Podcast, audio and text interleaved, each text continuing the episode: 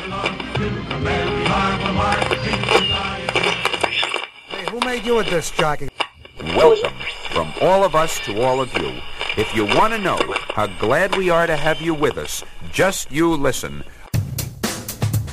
Hi, and welcome to the Crisis on Infinite Midlives podcast. I'm Rob. I'm Amanda. It's episode 120 after our one week break, our one week hiatus for the American 4th of July weekend when my fucking parents came to visit and sit in the house. And I got to spend an entire long weekend waking up in my own home saying, okay, today's the day I pretend I'm not a reckless alcoholic. Today's the day I pretend that I shower every weekend. Today's the day I pretend, oh, sure, you're on a diet, mom and dad, turkey burgers, kale. Yeah, that's what I have for 4th of July weekend every year. That's that's the American meal. That's exactly what I want to have. Sober, too. I think I'll have that. That sounds like a lot of fun. But we survived it, and uh, we are back, and we're back. Uh, actually, uh, at this point, it's like two weeks after the conclusion of season six of Game of Thrones. Yep. So we're a little bit late on it, but like we did last year, because we had a blast having him on to talk about Game of Thrones. He's a, been a friend of mine for a long time. He's a, an actor and a comedian from Los Angeles. John Keating, how you doing? Good, good. How you guys doing? Uh, Great. very good. Uh, thanks for for joining us uh, on Oh, this. I'm, I'm thrilled to be back. even because yeah, last year was like a, a two and a half hour marathon. I th- Right. I think we did. I feel like the last one just ended like, a couple of days ago, and then now we just got to got to took a couple of days off. Now we're gonna start back up again. yeah, I, I think by the by the end of the last one, uh, we all collectively had to piss about eight gallons. It was just like two and a half hours of constant geekery, but it was a fucking blast. So Yeah. And it's always fun talking to you, John, because I think I said this last year. It's like we met each other doing a comedy show in like the mid '90s when we Yeah. had both started comedy in the back room of a fucking Chinese restaurant in Salem, New Hampshire, which is as far from any kind of legitimate show business as you can get. We're at the absolute Yeah. The bottom of the barrel. And now all these years later, you've moved to LA, you've done some TV, you've done some movie. At least one of us. I'm in my basement talking on the internet. This is as high as I've been able to push it. It's good to, to somebody actually broke through up to a point. It's always fun to talk to you because you're not making Dane Cook money. You don't have that No, Dane no, Cook fame. No. I don't even know if Dane Cook's making Dane Cook money anymore. But you've, but you've you've done all right, and that's it. Just it, I don't want to say it gives me hope because I gave up hope a long fucking time ago, but it makes me feel good that at least I was around some form of legitimate talent. oh, oh, well, thank you, thank Hey. you. Yeah, and I, I, I like the made it to a point. That is definitely true. That is definitely true. Yeah, dude, dude, made wanna- to a point. I'm not going to bullshit you, John. It's, you're doing all right, and I'm glad Yeah. to see you're doing all right. What's the, the the big thing that we talked about last year? And I know these things take forever, you know, particularly for independent movies. You were part of a, a movie called Concessionaires Must Die. Yeah, which was about as independent as you can get it. There was fundraising, as I recall, based on you were streaming pieces of the film for Kickstarter money, or how did that? yeah. just- we actually um we we actually streamed uh the entire making of the movie, except for the last twenty pages of it. But we uh we did first we did it we did like a uh, an Indiegogo campaign and we raised some money through that. We which was like this weekend long telethon kind of thing where we were watching uh we couldn't actually show what we were watching but we sh- it was like us watching uh one of the producers had never seen any of the Star Wars movies oh God! so we, so we made her sit down and watch just just the, the original trilogy. We didn't we didn't go delve into the prequels or of course anything. not. You're not a fucking so we savage. sat yeah. So so so a lot of it was watch was us watching the movie and we would like have people we, we you know you could sync it up and watch along with us and we would kind of provide a commentary as it was going along. And that was a lot of fun. We ended up raising we, i think we raised like i mean you know th- i'm not a huge fan of those those go the kickstarter kind of things but i think we raised like 20 grand from that and then we had other independent investors. Um, but the real deal was that we were streaming the making of the movie. So we actually had uh, we had two Denise and, and Juan, uh, Juan uh, that they were kind of the hosts of it, and they would you know we we're gonna stream from like you know two to six or whatever, and we'd show the actual just making the movie. We keep the webcam on on the the set. Um, every once in a while, you know, one of uh, the producers or the director or, or some of the actors would come over and, and talk to them about what's going on. And, and so people could actually just kind of tune in almost at any time and watch like an actual indie movie getting made, which Yeah, is this- which this- is pretty cool. This is coming back to me because I remember being convinced that somewhere somebody has screen captures of you just absentmindedly scratching your balls or doing. Oh God, yeah, Yeah, yeah, so- yeah. Uh, not even from this project. I'm sure there's, I'm sure there's, a, there's probably a wealth of that out there. I would think. I- I'm Uh, sure on an old cell phone I've got something. I'm sure From the comedy stage. studio. I think I would do it on stage. I don't think that was even a problem. I'm like, sorry guys, this is a little sweaty in here. So all right, that, so that was last year. Um, Yeah. Now it's the movie is it has post production. Is everything finished? I, I know. It's, th- I would say it's probably like 98% finished right now. I, I think I, I t- spoke to the director. I, I was actually one of the writers on the shooting draft of it, which was a lot of fun. And then I'm also in the movie. And uh, I spoke to her, actually. Uh, the director is America Young. She's uh, She hosts a lot of stuff on Geek and Sundry. I think she has like a, a thing right now going, uh, Signal Boost or something like that. okay. Yeah, and she used to host for a show for um, Stan Lee's mask. Uh, it was called Mask and Cape, and yeah. um, yeah, and then they would, they, you know, they would review comics and such. That so she actually that's how we got Stan Lee involved with the movie, and Okay. he's actually in it. He plays uh, he plays the lead character. Uh, the lead character is played by David Blue, who was on Stargate Universe Yep. which might be of some interest to people listening to this.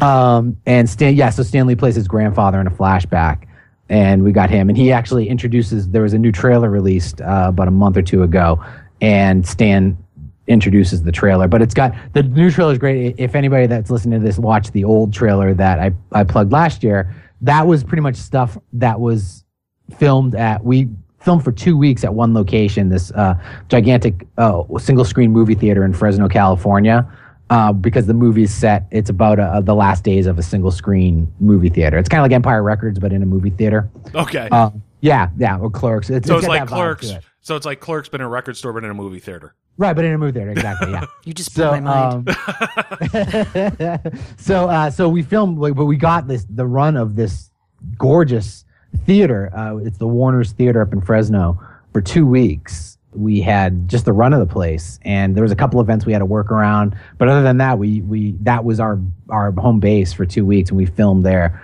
and that was a blast so the original trailer has just footage from that but then we had uh, like two weeks of pickup stuff in LA. Um, we did a lot of like little. There's a lot of cutaways to like little movie parody inserts in within the movie itself, Okay. and lo- some of those are in the the new trailer and stuff, and and and new scenes and stuff. And then there's a, a little piece of Stan is in there. He gives the introduction to the trailer as well. So Okay. cool. I'll definitely uh, put the trailer in the show notes. But did, did you get a chance? I probably asked this last year. Did you get, did you get a chance to meet Stan? Because in between now and then, I actually met Stan, and I put it very briefly. Oh yeah, yeah. No, I actually I did not. I was not available on the day he was filming, and plus it was a very it was a very close set that day, and Okay. they filmed it at his office, and it was you know a couple people. But I did I was involved in writing the scene that he that he did, Okay. which was which was a blast. Yeah, that was kind of cool. See that that's a bummer because I met him at a convention. One of those. It's like you know, yeah, fork out your wallet. No, keep going, keep going. Okay, now Yeah. now you can get Stan's autograph. And the poor son of a bitch. He's look, he's old and clearly trucking along, but these Yeah. these autograph sessions are they're like a forced Bataan death march. Cattle It's- chute. Yeah, I mean, it's I've wanted to meet the man since I was five years old, and I didn't want to be there by the end of it. And it's literally you get like seven seconds in front of him. They put the thing you want to sign, and he makes eye contact, and he gives the smile, and then you're you're done. You're out. That's you're it. done. It was a Yeah. hundred dollars for that 100 eight bucks, seconds. and you waited. And would you wait like about three hours in line to get in- Uh, into? it wasn't quite that bad. It was it Yeah. was run better, but it was still like an hour and a half. So, but it, Yeah. I, I got to meet him. But yeah, you guys, yeah, exactly. You, there you go. Yeah, I met him, and uh, yeah, from from what I hear, he's. Uh, I know he's not doing a lot of those anymore. I guess there's a couple that I think he's going to do his. He has his Right. Comikaze one that's in L.A. Is, is Comic Con this weekend? Uh, no, I think it's two weeks. Oh, is it two weeks from now? I think Okay. so. Yeah, I, I'm already seeing like a bunch of events popping up. Yeah, they just the released of- they just released the schedule. I think up through Sunday. I think Sunday's schedule went up today.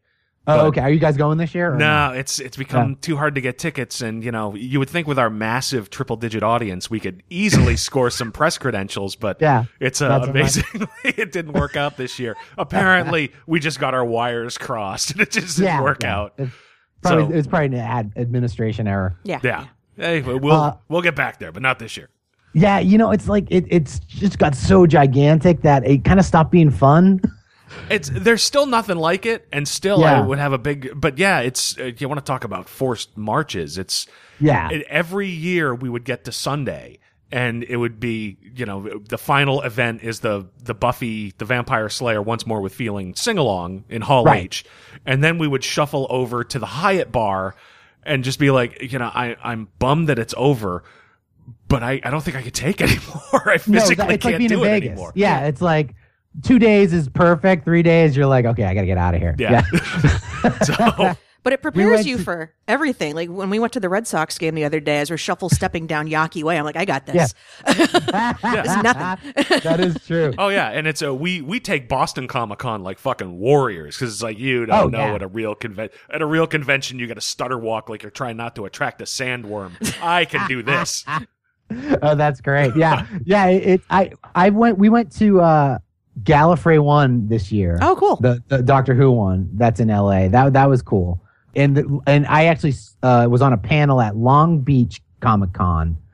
Um, Oh, cool. For for an animated uh, short, an animated short that I did a pilot last year uh, that I I, vo- I was a voice in called Gen Z. Oh yeah, we talked about that last year. Yeah, yeah.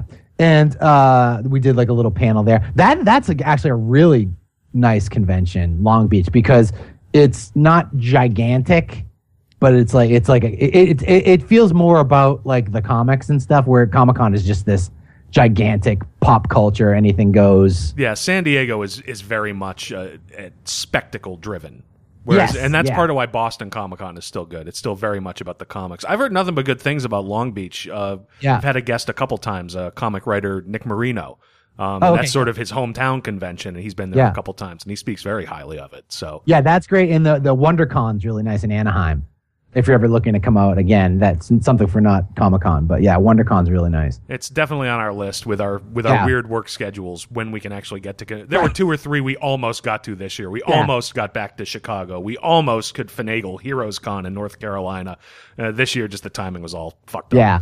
Yeah, I kind of get to the point of like now it's like, you know what? I, I'll go to come. I think I'll go to San Diego when I'm working it again. You know, if, if I'm on a panel, if I'm doing something like that, then great. I mean, my, one of my dreams is to be on something and be on a panel in Hall H. You know, which would be Oh, if, that's like one. That's one of my my goal my goals. i- i- if you get there, you know, remember who got drunk with you on your birthday at the comedy studio and fucked up Mike Donovan's set to the point where I don't think he's forgiven me yet. that is true. Yeah, and then I wandered up and started telling a story about Tim's suit. Tim had a suit. These are all, get him all please inside him jokes that are big audiences. Yeah, yeah, yeah, yeah, yeah. It's all right, I got it. Right now. I was All right. I was very drunk on stage, and that is something that does not happen. Did not happen often. So was glorious to watch because it was not uncommon for me. So, you're like, oh, this is what it's like. Okay. All right, so why don't we move on to Game of Thrones right. before we lose the entirety? yes, yes, It's like, what's a comedy studio? These people suck. I don't want. yeah, Uh, all right, so uh, the first thing that struck me uh, going through the entire season, this is the first season that for any of us who read the books, and John, I know you Yeah. read them, and I read them, but even then, it's so this is the first season we had no idea what was going on. And even then, it was weird for me because it's been so long since I read them. Because when the Yeah. series first came out, uh, I had a long commute. So yeah, I just put them on uh, all on my Nook, and I burned through them in a Yeah. savage burn of like you know a few weeks because I had a couple hours a day to do it. So, but it's it's been five years. So even getting to the end of last season, it was like I'm not sure I remember. And then yeah, let me sit down and reread. It's like oh, eight thousand pages. Yeah, I'll get back to that because I'm actually on my third reread of the series. oh, nice. I study these things like like they're act like they actually happened, like the history of Westeros. I know way better than I do American history. But yeah, this is the first season we had no real clue. It's and No. for me, it was it was not terrible because again, since it had been a while since I read the books, it's sort of toward the end of last season. It was like I don't remember if this happened or not because we've got two extremes here. You've read it through three times. Amanda's Yeah. never read them and just knows the TV show. So, Oh, okay. So what, what was it like for you going in? It's like all right, here's Song of Ice and Fire stories that nobody knows yet. I mean, Yeah, well, it's interesting because there it, it did not get as far past the books as a lot of people thought it was going to, and and, and the stuff that they reveal in it was kind of stuff that you thought that there were theories of all along anyway, and it just kind of confirmed a few things. Like like there's no one that I don't think there's anybody that read the books that didn't assume that Jon was not coming back. Oh yeah, Yeah. that wasn't even You know a what I mean? question. Uh, and, and not only that, but in, in the book, I think it's going to be done a little differently.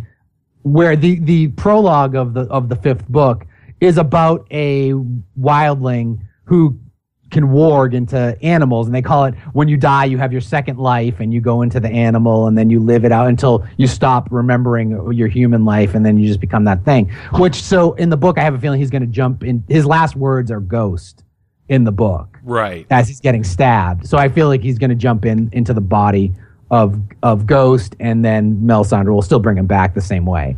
So that that was kind of the Hound was you see him in the fourth book, but they don't mention him. They're at the Quiet Isles and Yeah. they're talking to this character, the elder brother, and there's this grave digger with half his face bandaged and he's got a limp. And he goes over to the dog, and the dog responds really nicely to him. And the, the elder brother talks about how the hound is dead, but never mentions Sandor Clegane. He's always talks about the hound is dead, the hound is dead. Yeah. So you're like, oh, okay, well that's totally him, and they just confirmed it. Yeah, absolutely. You know, It's- and even like, oh, sorry, go ahead. No, I was just it, it was funny all summer long, uh, or all winter long rather. Oh, is Jon Snow going to come? It's like uh, clearly this has this has reached a fan base that's never read a fucking comic book. It's Right, like comic right. fans just have taken it for granted. It's of course he's coming back. Jesus Right. Christ. Well, and they've done such a great job. I think one of Martin's uh, biggest strengths, other than w- the world building, which I think is brilliant, is that he's great at misdirection. He's really good at misdirection. Like the whole thing with Ned, it was so shocking because he set up the story to make you think that Ned was the hero of the story. Oh and yeah, he was never the hero of the story. Yeah. No, He's the mentor. he misdirects and subverts Yeah. everything that you would think about this kind of adventure or fantasy story. Right. And believe But me, it is a really traditional fantasy story if you look at it. in he a lot just, of ways. He just misdirects a lot and takes you like, oh yeah, oh it's going to be about Rob. Oh, it's not really about Rob, so we can kill him and it doesn't really make a difference. Um, but it, it's always been about Jon and Dany. It's always they're the ice and fire. It's always been about them. Well, we'll we'll see because it's one of the things I'm definitely going to want to talk about is how well it seemed to go for everybody at the end, and how really Yeah. you shouldn't take that. Uh, Everybody Oh, got no, what no, they no. wanted. yeah, no, it's Yeah. uh, And- but that's the thing. I think people, uh, it, it got people like you were saying, the people that have never read a comic book, that it got them thinking, oh well, he just kills people indiscriminately. It doesn't matter. And it's like, no, he doesn't. The people that are that are killed off, the major characters that are killed off in the books, are done for very specific reasons. Oh, absolutely, and even Yeah. then, if if you've read the books, I mean, uh, Lady Stoneheart, he couldn't even leave you know her really dead, so he brings Right. people back. It does happen. Right. Yeah, just they're not what you think they're going to be. You know, the Lady Stone. I, I can see why they left Lady Stoneheart out of the show because they they've already got like Beric Dondarrion in there in the show. They've already established that people can be brought back, Yeah. and I don't think she's that major part of like of the end game. I think she's just to show the bad side of that. You Yeah. know, like when they brought back Khal, Khal Drago, uh, Drogo. It's like, Yeah. well, I mean, the the 15 skeletons Benjen had to kill in this one. yeah, yeah, yeah, yeah. And Benjen, you know, they they confirmed that he was cold hands. Although I, Martin has gone on record saying that he's not cold hands in the book, but I don't know if some that changed somewhere or something. Uh, yeah, it's I, I have again. It's been so long since I read them. Some of these Yeah. things just going. I know I should know what that is. Why can't I fucking remember that? Jesus Christ! There was there was a there's a mysterious character that that helps Bran and and and the the reeds to the, to get to the uh the tree, you know, to get to the to the three eyed raven. And uh and his name's Cold Hands in the book. He rides this giant elk and his face is covered and and and it was always assumed, oh, that must be Benjen. Right. That's what happened to him. But then he uh, Martin's apparently gone on record record saying that it wasn't. But I don't. I mean, it's- it makes that- sense that it is. that's one of the that's one of the things that is kind of given me hope even if the broad strokes of the plot of the show follows what he kind of has plans there's going to be so much detail Oh, and it's always been the detail that was the cool thing about the book it's you know you talk about the world building compared to the television show yeah you get down to almost a molecular level in the books Right. and yeah you can get inside the character's head so there's going to be a ton of stuff in the books for everybody who was screaming it's like i don't want to know anything before the book there's going to be plenty for you to Oh, yeah. discover even if the broad strokes are there Yeah. Well, and there are so many stories that are totally different uh, in the books already. Like you know, the Dorn thing is t- completely different than it is on the TV show. yep There's a whole there's other there's characters that aren't even on the show. Um, the the the the Iron Island storyline is completely different in the books. Yep. There's bro- There's another brother that isn't on the show. Uh, uh, one of Theon's uncles that isn't on the show. Um, that's making his way over to to Meereen. Uh, in the books, Tyrion hasn't even met Dany yet.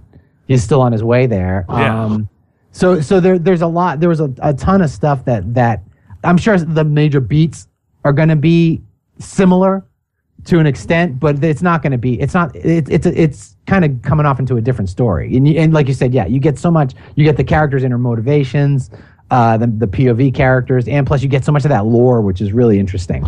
Yeah, and it's adaptations. You should never expect that they're exactly the same as. I don't know why anybody would actually think that. It's No, because I'm looking back to when I was a kid. It's like, boy, I couldn't wait to see David Lynch's Dune. Yeah, that wasn't Dune. That was parts of it. That was pieces. But but it doesn't Yeah. affect the books. The books are right there. The TV Right. shows. Now, Amanda, you have not read the book, so did you have any different kind of feelings coming into the season of uh, now you can't? Because I, I remember sitting there with just a smug smile as the red wedding started. Yeah, of and, course, uh, yeah. You know, oh yeah, to, to bring Joffrey his cup, uh huh. so at least this year, you knew I didn't have any surprises that I, I, could just um, hold over you. I felt like it was tonally consistent, but paced far more quickly than other seasons.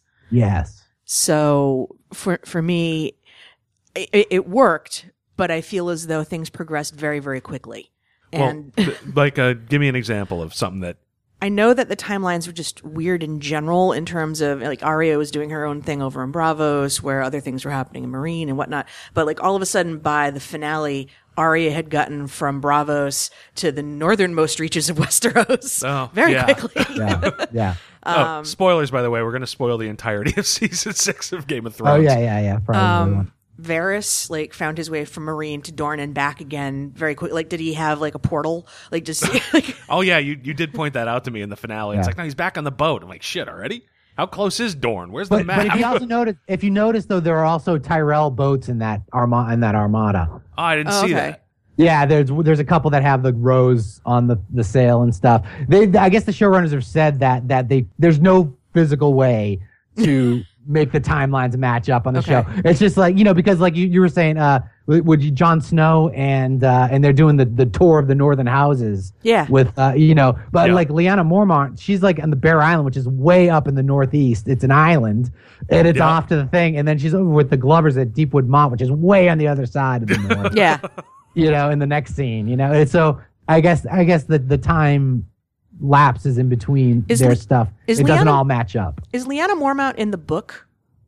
Her her letter is the letter that uh, I know no king in the north, whose name is not Stark, whatever the whatever Yeah. her the, whatever Yeah. that. The, that is in the book, uh, but she is not, and she was amazing. Yes. Oh my god! I, and I remarked to Amanda, Amanda in the finale. It's like that ten-year-old kid is the only one who's probably really fit to sit the Iron Throne. Right? She's got her shit together. even in that, even in the Battle of the Bastards episode, she didn't have a line. She just scowled. Yeah. and she steals it. She steals everything she did. She stole it.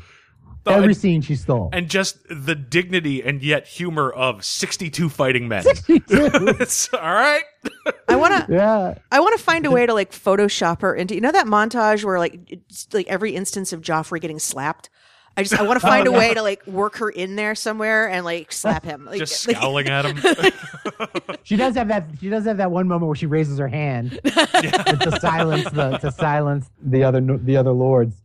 So, uh, all right. So let, let's talk about. Like I said for a minute, it really felt like things went very well for the. There was a feeling I got at the end of this that I started to started to be like, I can't trust this because it is George R. R. Martin and heroes don't win. But it really felt like, wow, everybody sort of the people you want to win won, and the Well, people don't. you I, I I don't think it's a case of heroes don't win with him, but he has a very distinct and uh, punishing view of when people take revenge. Mm. and how that does not work out well. I mean, you look at Oberyn when he was in the battle with, with the uh, with the mountain with the trial by combat in uh, season was it season four? Yeah. and he had it won, but then he starts going for revenge and he starts going for like he starts getting cocky. You know what I mean? He starts Yeah. getting say say her name, say her name, blah blah blah, and that's when it costs him. Um, revenge never goes well in in the books or on the show. And I, I think when we saw Sansa and we saw Arya with those smiles at the end of their little moments that they finally got something, Yeah.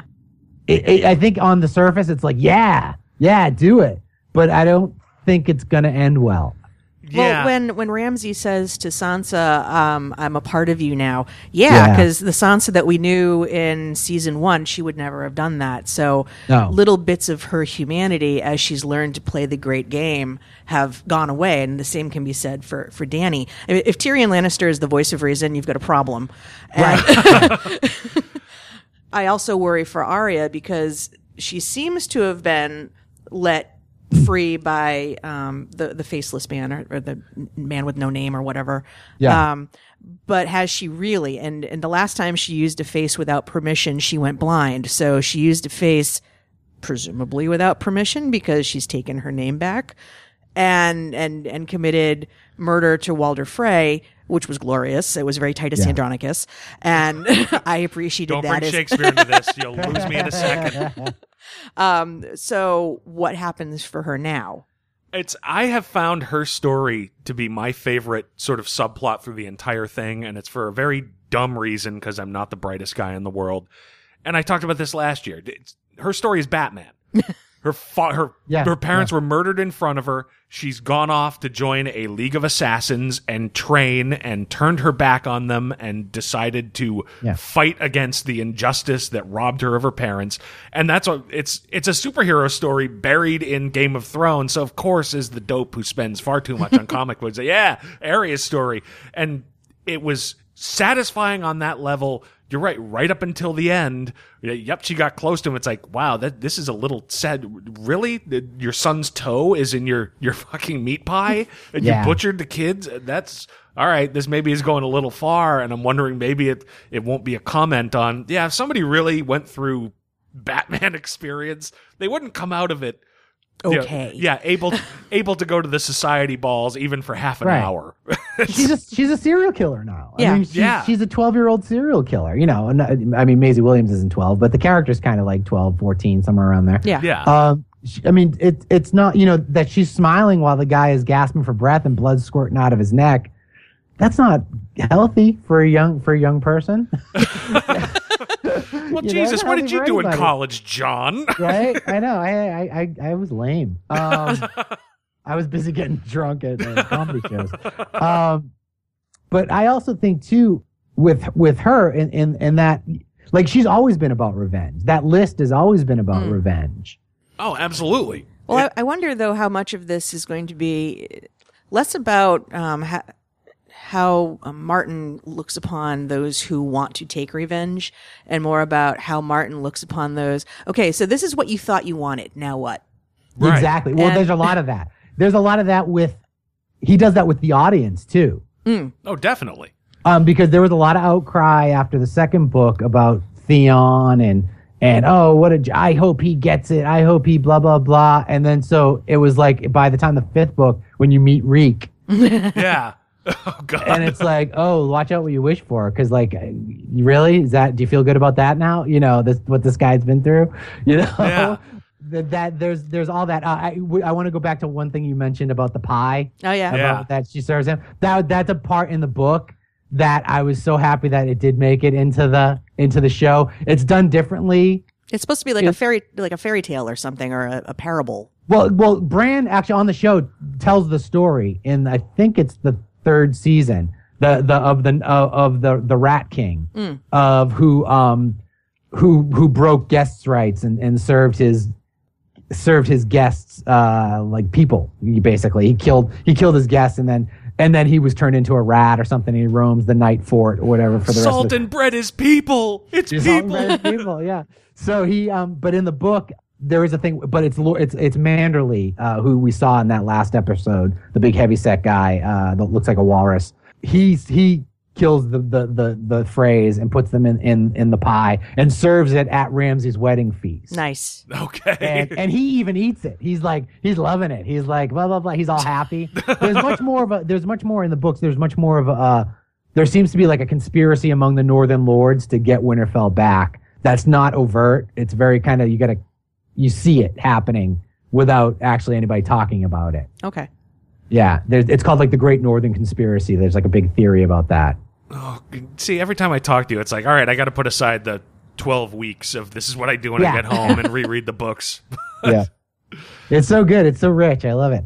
Um, the uh, what you were saying about Martin's opinions of people that take revenge and and violence. I, the one thing I was bummed about with this season was there's a moment in the fourth book where they allude to it on the show. It's it's the Ian McShane episode Okay. yeah. where, where the Hound returns, where they go to the Quiet Isles, where the character he's kind of a a, a mix of the elder brother and Septon Meribald uh, from the book. Yeah. And there's a scene where uh, where Brienne and Podrick they're they're going to the Quiet Isles and and they talk about broken men. They're they should be they should be aware, afraid of of broken men and outlaws on the road.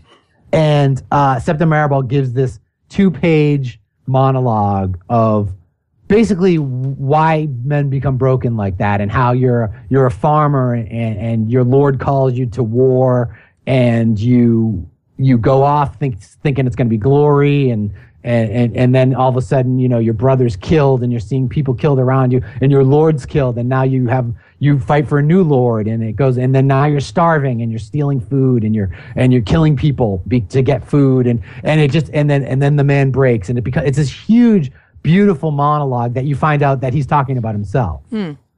Okay. and and uh, then the, the the the last line of it is um she uh, Brienne goes was it the was it the war of of the nine penny kings which is which is a, a significant battle in in the books uh, I don't think they've talked about it on the show and and he says he goes it was he goes uh, it was a war all right he goes I never saw I never saw any kings or got paid a penny but it was a war and that was and it's just this beautiful it's this beautiful indictment of violence and of war and and the realities of that and he kind of did a version of it in the show, but I'm like, oh my god, you've got Ian McShane. Why did they not use that monologue? It's there. It was. it's this brilliant piece of prose that you could, that he would have just tore the shit out of. Well, that- there's always special features. Yeah, it's because I remember hearing, oh, Ian McShane's going to be in. And it's like, really? One episode and he winds up riding a rope at the end of it? That That's Yeah. what you use fucking Al Swearingen for? Jesus Christ. And he was great in it, because- but there was not. that a bothered me because the whole point of that storyline is that there is some there is some grace after all living that life. Hmm. There is some there is it doesn't always have to end in violence. And that that scene just ended in violence. Like they took the peaceful path and they just got slaughtered. It became very Walking Dead, where anybody that anybody that dares to be try a different way than just killing people indiscriminately ends up dead. They're stupid. You're stupid if you act like that. And it's like there needs to be a different way. There needs to be a different way shown. yeah, it it did feel very abrupt, and it, it Yeah. felt like it's and, and you know we should probably talk about it. There was one of the themes that has gone through the last few seasons, but was everywhere in this one was church and state. You know, religion and politics, and allying yourself with particular faiths and whether it does anything for you. And I really felt in this particular episode, it was, yeah, okay, this is. I get there's a constant theme of, yeah, if you start allying religion with your politics, bad things can happen. Uh, Sure. But th- this just felt like a very abrupt, you know, oh, you can turn to a more godly path. No, you can't. You're dead. Uh, everyone Right. around you is dead. So, yeah, just go back to the, the violence. And So- he wasn't even religion. He was more like philosophy. He Right. even said he's like like I don't I don't know what's real. I don't know what any of this stuff. You know, like it, it was more about like just choosing peace.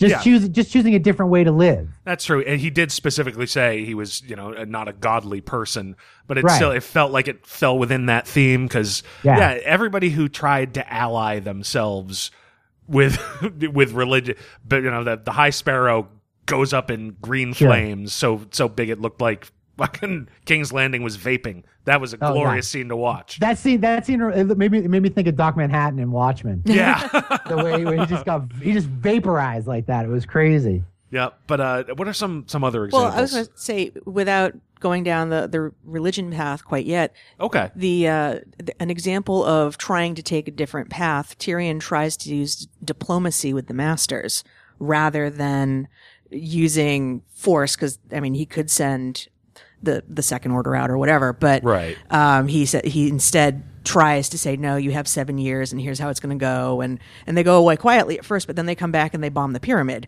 so Yeah.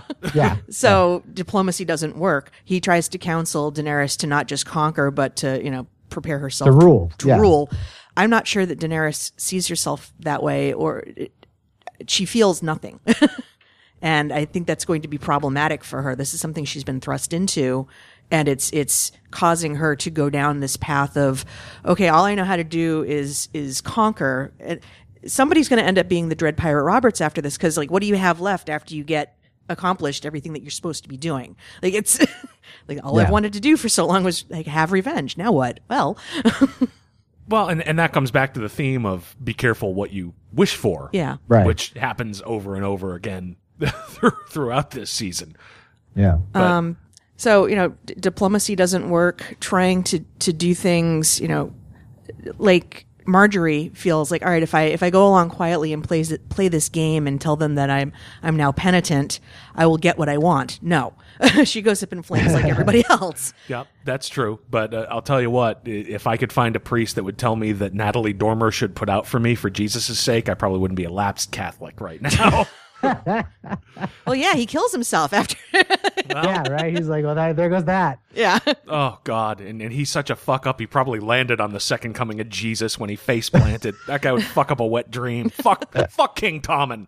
I, I have Sir to. Pounce for president. Sir Pounce, Sir Pounce was a big hit. I do have to wonder though, um, in terms of Cersei's storyline, you know, what she's wanted for so long is is to be in power, um, even if having power meant being the power behind something. So I'm I'm I'm fucking Robert Baratheon for the sake of I was told to marry him, but I really yeah, it's it's to keep me close to the throne and to put my kids on the throne so that I can have power through my kids. And and now she's just outright taking it because with Tommen's death, and she knew that her kids were all going to die eventually. You know, she the last thing that kept her even remotely human was the the facade of I'm a good mother. I'm a good mother. Yeah. So now she she in order to take power did the thing that Jaime killed Aerys for threatening to do. And Well, I, I'm not sure, and, and feel free to disagree. I didn't get the sense that her end game was for Tommen to die. No. She specifically tried No, to but once he did, she became untethered. yeah, oh, that's true. yeah. it- That it- she has nothing to lose anymore. her her goal was to get back to being the power that spoke through Tommen, because Margaery had threatened that, and then the High Sept um, threatened that, the High Sparrow rather. Um, so in order to get what she wanted, she killed, she blew up the the High Sept So, yeah. Yeah, the set, the set, the Baelor. Yeah. with uh with all of that wildfire and and that was Jaime had killed the last Targaryen king because he was threatening to blow up King's Landing with wildfire. yeah. I, I think we're I don't think that's a coincidence. Yeah. I, Yeah. I think, and I don't think it was a coincidence that we saw that happen in the flashback in, in Bran's visions. Yeah, and uh, I don't, I wanted wanted to end the show with predictions, but I'll put one in now. Oh, okay. It's- Go. You know the I think you're absolutely right. The Kingslayer killed someone for doing that. They they they're totally setting up. He's going to have to at least make the decision as to whether he's going to kill Cersei because she's at this point Yeah. Just about at Mad Queen level. Yeah. Now I, will, whether I will add one more thing from the books, if I may. do it. That in that prophecy, the Maggie the Frog prophecy of your goal, goal will be their shrouds and all that, there is one part that they didn't put in the, the show, but that's in the book, uh, where that she will be taken down by a younger queen and that uh, there will be a, a Valen, valonqar, which apparently is High Valyrian for little brother. And uh, it's it's assumed, oh, it'll be Tyrion that's going to try to kill her. But Jaime was born after her, as far as twins go. Okay. Interesting. Okay. Yeah, and she's she's she Cersei is exactly what what the uh, not all men kind of people fear fear feminists really are. She she is uh, in the you see because you get like she's a POV character in the book, so you get a lot of her internal Yeah. monologue. She's very much like if I was born a man, I would be king, and I would do a much better job than all these fuckers Oh, totally. Yeah. you know you know and and she's been she fights that like so she's she's not she is the the white you know the white male ultimate fear of what a feminist would be where she does hate men, and she does because all she cares about is herself and getting herself on the throne. You know? Oh yeah, and she yeah she'll she'll fuck Robert Baratheon to get near the throne. Oh, she'll do it. Right. Yeah, uh, God, yeah, yeah, you're absolutely right. She's Yeah. she's a certain population's worst fucking nightmare. Oh yeah, yeah, totally. Yeah, exactly. Um, and Not all women. not all men. Um, but uh, but yeah, and, in in that look at the end, like she didn't even she didn't even look happy No. that she was on the throne. Like she, it was a little terrifying, and she's dressed similar to the the Mad King. She that was- black, that Maleficent kind of look to her. The uh, the the shoulder armor with the chain was very reminiscent of what Tywin was wearing. Um, Yes. in his run. Yeah. So I felt like there was a certain level of, of symbolism there. Maybe she's going to die on a toilet. We don't know. I think she'll die right on that throne. Yeah, it's but it would it was interesting to me in that and, and this happened this has happened with a couple of characters uh, through the course of the show and through the course of the books. You know, around season 3, uh, yeah, she could have died in a fire. A bus could have fallen on her head and dripped crankcase oil down her throat until she died and I'd have been fine with it. And yet I took a certain amount of, you know, yeah, give it to him to what what was ultimately a hollow triumph at the end of this of her finally seizing power and having to do it by way of losing her son but Right. it's She can it- have more. it's a that's true Uh, jaime only lost a hand but it's they've done really characters that seem to redeem themselves but by way of horrible violence it's uh, Yeah. like one of the things I was thinking was Sansa for the first two or three seasons of this. If anybody had said, you know, uh, you know, you might actually start to like Sansa Stark, it, it would have been, uh, yeah, no, not a chance. You know, maybe late at night, but yeah. but to see her metaphorically grow a pair, and so yeah, up until episode nine, and even then with it, right up until the smile, it's like, yep, tear Ramsay Bolton apart. He's got it coming. One thing the show's great at is give me a villain who I absolutely hate, and I don't know how they find these people. I mean, you, you're involved in acting, John. Do they have casting calls that say wanted, wicked, punchable face? Um, well, no, but uh, you you and Rheon uh, was on a show called Misfits, which is a British show, uh, like a superhero. I, kind I've of seen show. one or two episodes on on Hulu, but just a couple of them. And apparently that he has a the, the character he plays on that is very similar. Okay. Where where where he starts off kind of good, and there's a there's a there's a change there, and it becomes evil. Okay. Uh, I haven't seen it, so I don't, I don't know. But apparently, uh, that that part was pretty much got him the part. Okay. but yeah, it's to really be liking Sansa and rooting for her Yeah. right up until the minute of yeah that smile of yeah That terrible smile's unsettling. Yeah. yeah and it it shouldn't be because Ramsay Bolton has been set up for us to hate him. What happened Sure. to him was terrible. It wasn't terrible enough for me, but that's again, fine. Here's your bloodthirsty, bloodthirsty streak viewer. But I'm trying to think of other characters that. But it's been, Sansa's the only one that truly understands the danger of getting what you think you want because what she thought she wanted in the first season or so was to be with Joffrey and then she met Joffrey. and, then, and then and then she and it was such a great subversion of that trope of the the uh, hero in the tower. I mean, Yeah. the, the, the the damsel in the tower. You know, where oh she's oh but I need a knight to come and save me. That's always her. That's her story. oh yeah, And The- and, and, the first uh, one was was Loras, and certainly that would not have worked Sure. out for anybody. And even the Hound, even the Hound in a certain respect. And uh, and then it becomes, you know, Dontos tries to save her and it's Littlefinger. And it, you know, and then you see her change. Her arc is is great because it is that like at the beginning she's all about the songs and the, the heroes and the gallant knights and and this is what it's like. And then as she learns what it really is and what, what that really means. And she she goes on this great journey. And I did like that they brought up the rape from last season. They didn't hmm. just let that go. And that she confronts Littlefinger with it yeah. and makes him say it. I Oh, thought that yeah. was brilliant because it really it, it made it okay, that wasn't a gratuitous thing last year. This gave weight. And I also think I on weirdly enough, I, I think she might be pregnant with Yeah, that's that's a theory that's running around on the on the Yeah. internet. At Ramsay saying, I, yeah, um, "I'm always going to be a part of you."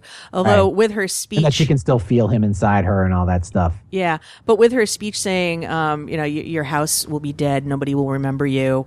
I think if she were to find out she was actually pregnant, she'd be going out and like looking for like the first, um, like what do they call it, moon juice or something? Like the the thing that's oh, like an- moon tea. yeah, Moon tea. like that that thing would be like dead and buried in the backyard already. Like the way Sansa is now, absolutely. Because uh, yeah, the one Although thing. unless it just unless that child just becomes a Stark, yeah, no, that's a possibility. But you know, uh, there are there is a there is that I forget what the name what the name of it is, but where you marry and and but it's but the the the woman's house is bigger, is strong is stronger, is a great house. So so you take it goes under that house. It you don't that so the male doesn't it doesn't go under the male's name. I think she'd just be worried about bringing the potential for for that level of evil into Sure. the world. Because one of the things also that we see in this story is you can nurture something as much as you want, and they can still grow up wrong. Joffrey, uh, you, um, you can you can be trained for something and think. I think Margaery's character is an excellent example. This is what we're training you for. This is all going to this. You will be queen, and it's all gonna. No, it, it doesn't work out that Yeah. way. I mean, yeah, you get what you want, but then you blow up. Like, Yeah. but uh, the one thing that really struck me with how far Sansa has come is in the last episode, she's playing Littlefinger. yeah. Nobody plays Littlefinger. For her to have come that far and have, if anybody has adapted to this kind of world, it, even more so than Arya, it's it's Sansa. She could absolutely take on politically Cersei now. I mean, she Yeah. basically engineered having a bastard named King of the North. Right. Completely Well, but- but, I wonder about that though. Did she engineer that because the that look on her face was very ambiguous at the end? Because they, I feel like she thought they were going to name her Queen in the North, and they jumped over her and went to Jon. Oh, that didn't occur to me. I, I think they're leaving it ambiguous on purpose Yeah. because they, they made a very clear point of saying that Jon and Sansa need to trust each other, and they've they've said as much out loud, but their actions don't follow through. And she's leaving it. She's leaving it in such a way that you know, if she wanted to, with a crook of her finger, Littlefinger would be back in there, and Jon would be dead. But she also, I don't think, is in a position where she wants to put herself out in front yet because there's still too many unknowns. And as long as right now Jon is in charge, she doesn't have to worry about Littlefinger trying to bully her into marriage to further his own ends of getting on the Iron Throne. I can I can believe that. Yeah. and I can buy into it because it's I'm a I'm a I like movies, but I'm a dope when it comes to cinematic stuff. But one thing that leapt out to me in that last episode was when Jon and Sansa were on the parapet. The way they hmm. shot it was there was what amounted to a wall in between them. Yes. and even that leapt out at me. And I'm a dope when it comes to visual shit. Yeah. So there, there's clearly something that they intend to put forth with Right. something. So yeah, maybe you guys are right, and and I completely blew that one because I, I took it as yeah, uh, she feels like she engineered it, and now she doesn't need Littlefinger. Well, it's symbolic that Littlefinger is also nowhere near the table. Jon made a point of, of Yeah. telling the story to Melisandre about how whenever um, there was banquets, he never got to sit at the table. Catelyn always wanted him um, at the little kids' table or down with the the others. Yeah. That he wasn't really part of the family. Right. Below the salt. Right. And uh, Littlefinger is in that position in the banquet room. Yeah. I didn't pick up on that at all. So I watched this sober. I'm just stupid. Is what it comes down to. I go one visual thing out of ten hours of fucking masterly shot television. I go, oh, there's a wall between them. I'm smart. I'm a smart guy. yeah. I, I, I think I I do I think she will end up in that position because I don't think that's Jon's lot in life is to be king of the north. But yeah, it, it definitely there was that weird. Then there was that look between her and Littlefinger. Yeah. That was that was it was it like you said like Amanda said it was very ambiguous. It was very is she looking at him going, "Oh, you're right. This is gonna I am getting fucked in this situation," or was she looking at him worrying about what he's gonna do now? I think it's a little of both. And I, You I- know? Yeah. I think it's also intended to sort of get all of the things you're talking about from Cersei's point of view in the book. Sansa is beginning to realize, and it's coming out through her actions in, in her latter arc. I'm in the War Council room. I know Ramsay the best. Nobody bothered to fucking ask me anything. Right. Um, you know, they're, they're all jumping ahead to put Jon on the throne, but Jon demonstrates over and over again that he knows nothing. That's that's the famous line. He knows he knows nothing. Um, there's going to be a certain point, I think, where she's either going to get frustrated and yeah, figure out a way around Jon, or Jon, through his own mistakes, is going to take a tumble and and she's going to have to assume the the throne of the North, the Queen of the North. But Bran is still in play, so when Lady Mormont makes this whole comment about you know Jon uh, is you know even though he's a bastard, he's Ned Stark's kid. I think we've learned at this point he's not Ned Stark's kid. Right. he's somebody else's kid. It's, it's still kind of up in the air as to, it did- yeah, they they didn't officially say the words, but I, I think we all know at this point. But specifically, it's not that he has Stark blood. He doesn't have Ned Stark's blood, and that's Yeah. what they're rallying behind. True. Is the presumption of of this is Ned Stark's kid, Well, I, I was not a Stark's kid. But but Bran is not Bran is not Bran Stark anymore though. True. He's the he's the he's the Raven, the three eyed Raven. Yeah, Um, I so don't- I don't think I don't think he's in line for secession. I think it's Sansa. Yeah. It, it- my my point is that at some point it's going to come out that Jon isn't related to Ned Right. the way that everybody thinks that he is, and that's going to hurt his credibility. But while we were watching it, we He were also saying, never wants to be in charge. Like the, when, when he when he got to be elected leader of of of the the Wall, Night's Watch. Yeah. the Night's Watch. Yeah. You know, he didn't want that then either. And the last time he was in charge, he Well- got stabbed to death by his men. Like Well, technically, technically, he's the heir to the Iron Throne that's true. because he's Rhaegar's son. Yep. Rhaegar and Lyanna Stark. Uh, the Targaryens were known to practice polygamy, uh, and also the fact that there were Kingsguard were guarding the Tower of Joy. They were guarding her. The only reason that they would be there and not guarding Rhaegar, who was technically the heir to the throne, as he got killed by Robert on the Trident, the only reason they would be there guarding Lyanna isn't you don't guard. You're not going to send the Kingsguard to guard a prisoner. You'd be guarding the next heir to the throne, it's a yeah. which they, is the baby. they didn't officially say it, but at this No, point, I think it's as official uh, as it can be. That Yeah, that's, that's where Jon Snow. So when Lyanna is saying you have to protect him, he'll kill him. He, she means Robert. She means Robert. Yeah. Yeah. Okay. Because Robert Robert wanted all of the Targaryens dead. I mean, you remember with Dany where he was sending assassins across the Yep. The sea to kill her wi- wi- because eh, because he was he was even more afraid because she was she was pregnant. That and that was even worse. Okay. But it's like I was saying when we were watching the episode. It's you know if if Jon Snow is from Lyanna Stark, that makes her that makes Sansa and Jon cousins, right? Yes. So Yeah. in in Westeros, that's practically fucking strangers. Just get married. Oh, now Oh, you yeah, got yeah. the North Yeah. locked down. Um, but Well, the the the, the I think the big the what what the fan, what fans would like to see I think is Dany and Jon getting together. I think that's the the hoped for thing, but I don't I don't know if that's actually going to happen. Well, I mean, of course, that's the hope for thing. But uh, again, Yeah. this She's is aunt, This is George. yeah, yeah, yeah, little little nephew on. This is George R. R. Martin and and Game of Thrones. It's you know for everything you think you Yeah. want, there's something worse around the corner. So yeah, we've Exactly. seen we've seen Ramsay Bolton die. Yeah, he and you know for for a while Joffrey, oh he's the worst, I hate him. Then we get Ramsay Bolton, oh he's he's the worst worst of all of it. I hate him. You know who's gonna take his place? You know, well, and- I think there's more to be done with um, Theon and Yara's uncle because he's Yes. he's certainly being set up to be a big bad and maybe even magical. Oh yeah, and uh, Littlefinger Hmm. certainly could have his chance to just turn into serious bastardy. You know, there's there's potential around there. I think if Littlefinger gets it, it'll probably be at the hand of Arya. She'll, she'll, she's probably the only one that can Yeah. get close enough to just get in there quickly and get it done and get out.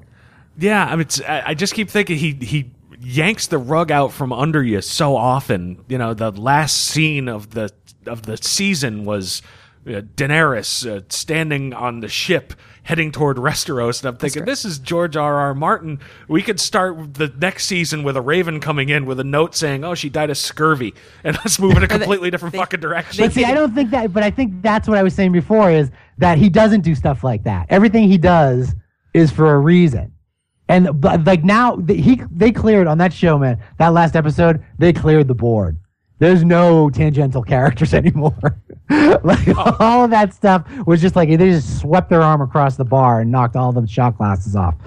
Everything, everything's done, and now I think you have the main. I think the characters that are in there now we're gonna see up through the end. I mean, they may not make it exactly to the last episode or whatever, but I think that's what we're gonna see. I mean, if you remember Littlefinger, Littlefinger starts this whole thing. He's manipulated this whole thing the entire time. Yeah. actually, He kills Jon Arryn, which starts off the whole thing with Ned getting asked king. Uh, he he's he it's his dagger. is the one that they try to kill Bran with. That starts the whole War of the Five Kings because Cat- Catelyn takes Tyrion hostage because she thinks it's him that did it. Yeah. Um, you got that. You got I'm I'm there's theories, and I'm pretty convinced that he's the one that talked Joffrey into executing Ned Yep. Yep. No, that's that's right. instead of sending him to the black. So there's all this stuff, you know, and the whole thing with the veil, and and and he's swept in, and th- like he's manipulated all of this, you know, because he's this little, uh, you know, no name, you know, thing from these rocks and the fingers that all of a sudden, and, and he's been able to to up jump himself to. I think technically he owns, he's the Lord of Harrenhal still. Yes, Yeah. he is.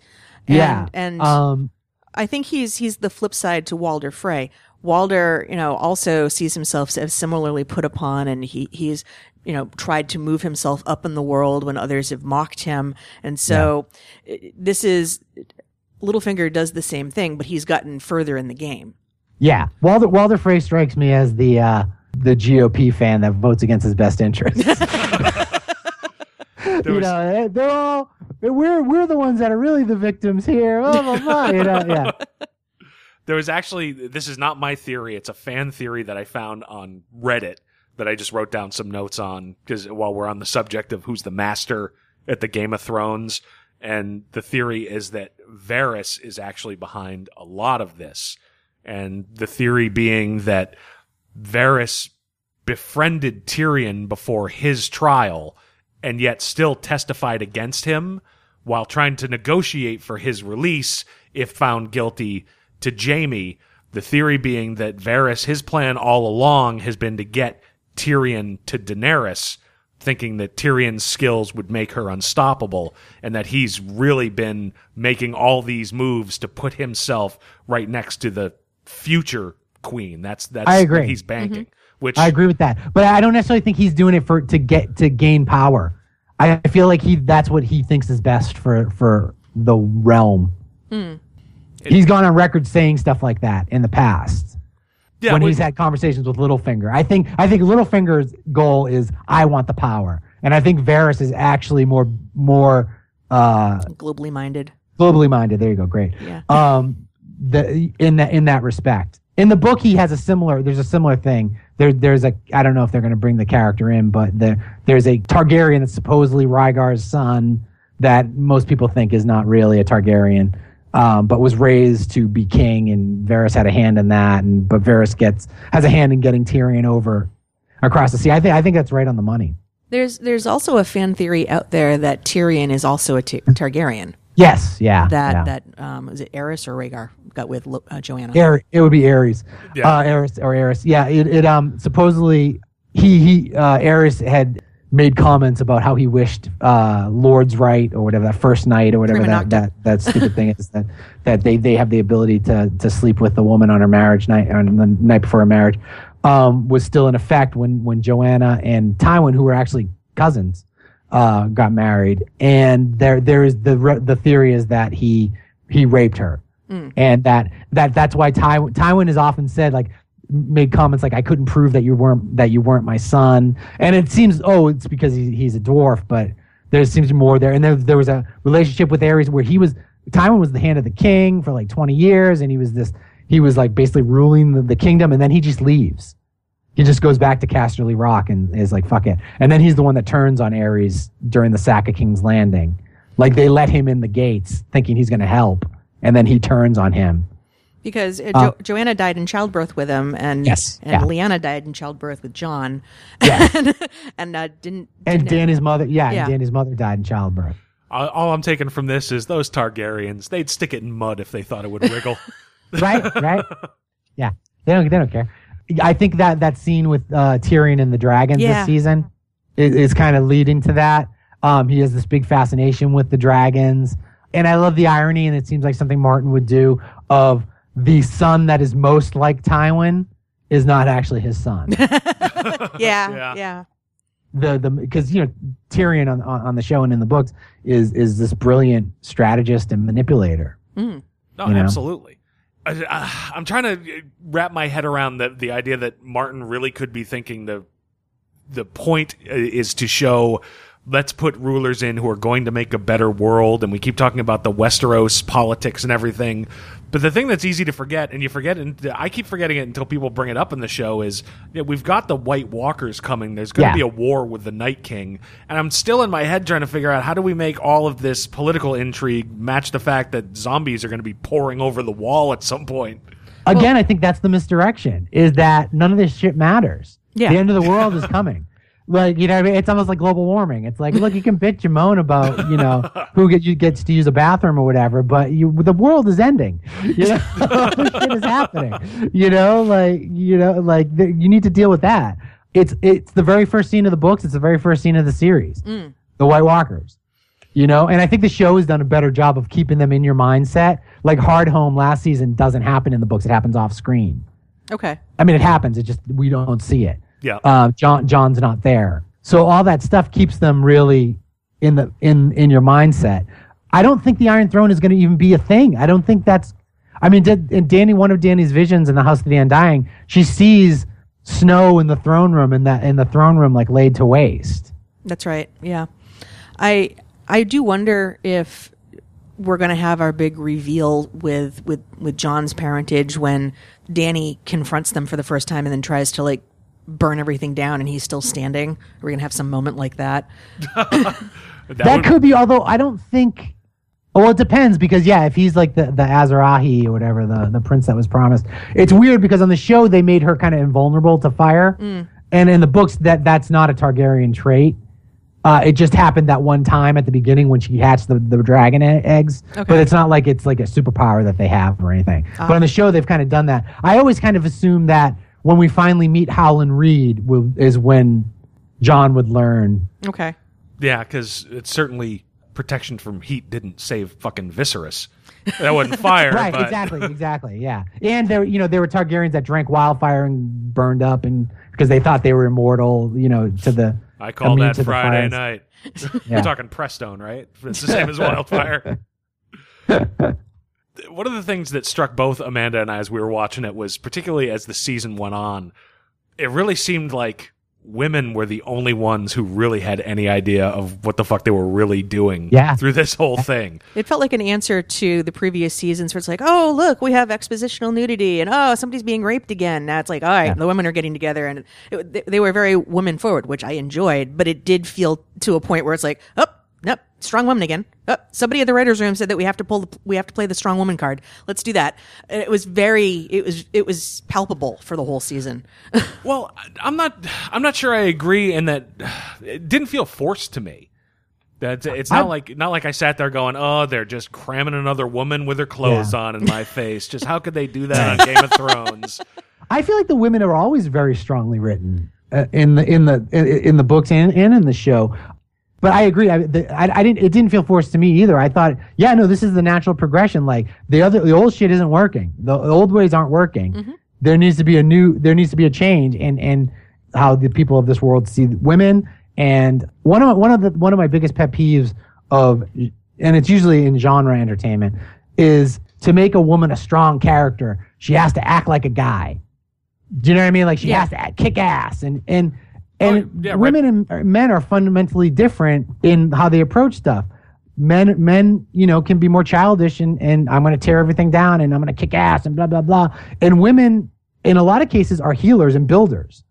And there are different ways that people approach issues that are just as badass and just as strong, if not stronger, to be a builder and a healer than to be just a destroyer and I'm gonna fucking rip down this. I'm gonna kick this guy's ass because he looked at me wrong. You know, like like there's more. I think there's more strength, and you're more of a badass in your ability to to do that and and to come at it that way. Amanda, You know, and I- and I- Amanda and I feel broke like my these wrist women are once built wrestling. I'm just saying.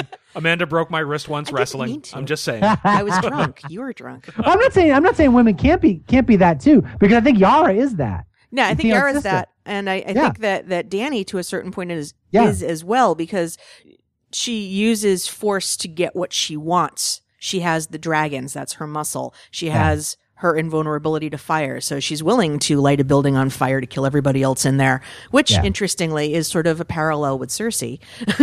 Yeah. No, it really is. it, was, Um, it was a huge parallel. I don't think I don't think Dan I think Dany's almost like on the downside of that where where it's like this isn't might not end well. Like I, you guys have mentioned that earlier. This might not end well for her.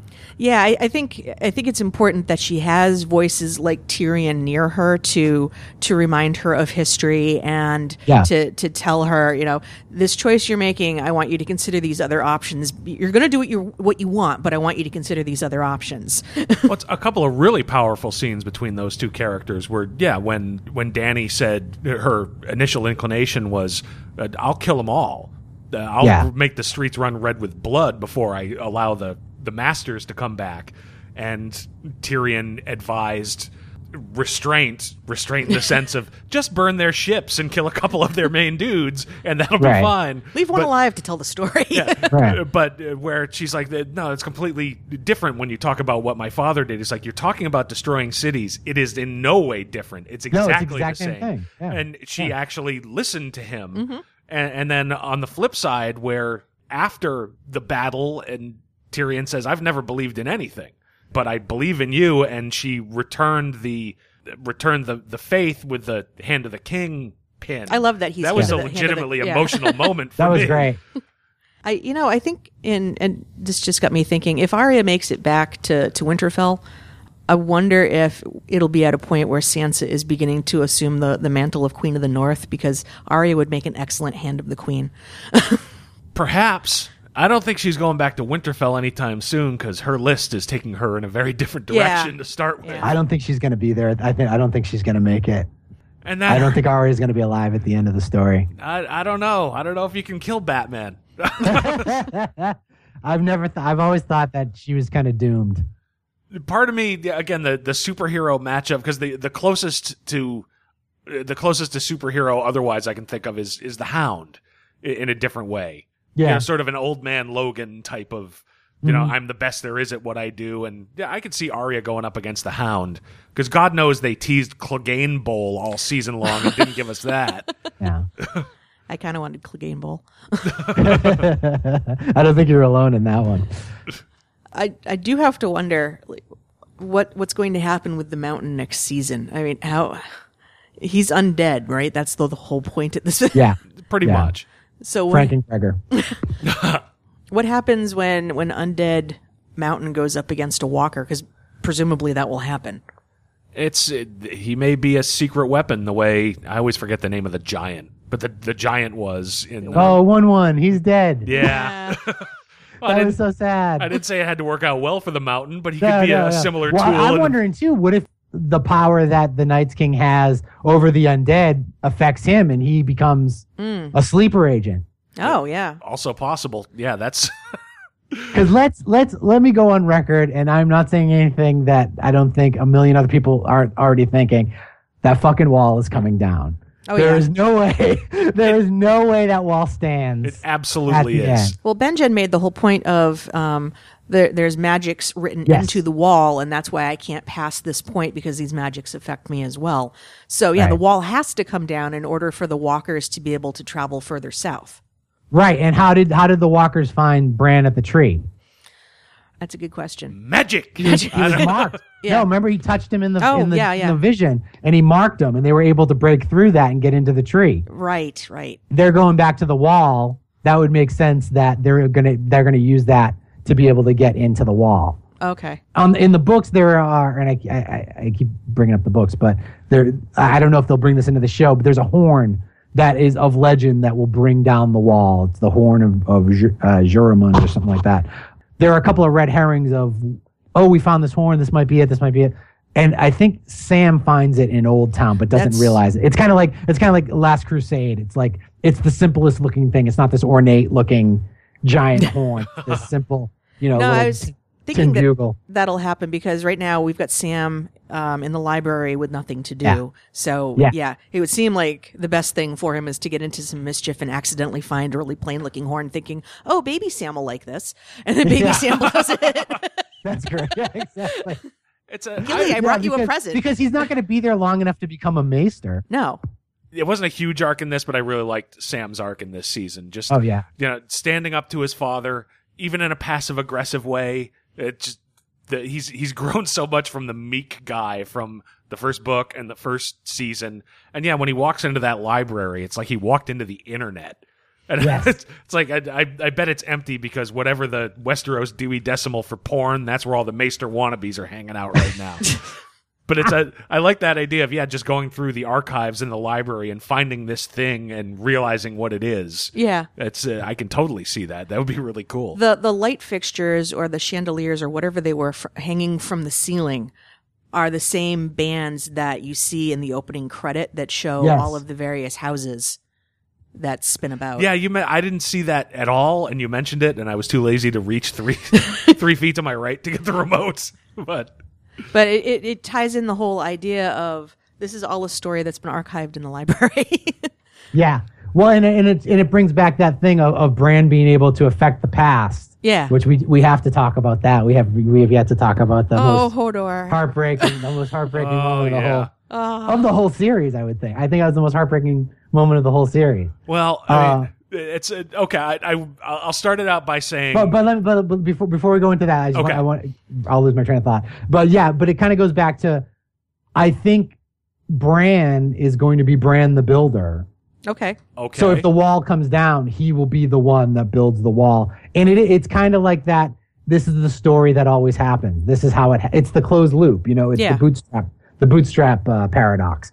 It's like this this happens because this is how it happens, and this is how it always happens. it's the man in black fled across the desert, and the gunslinger followed.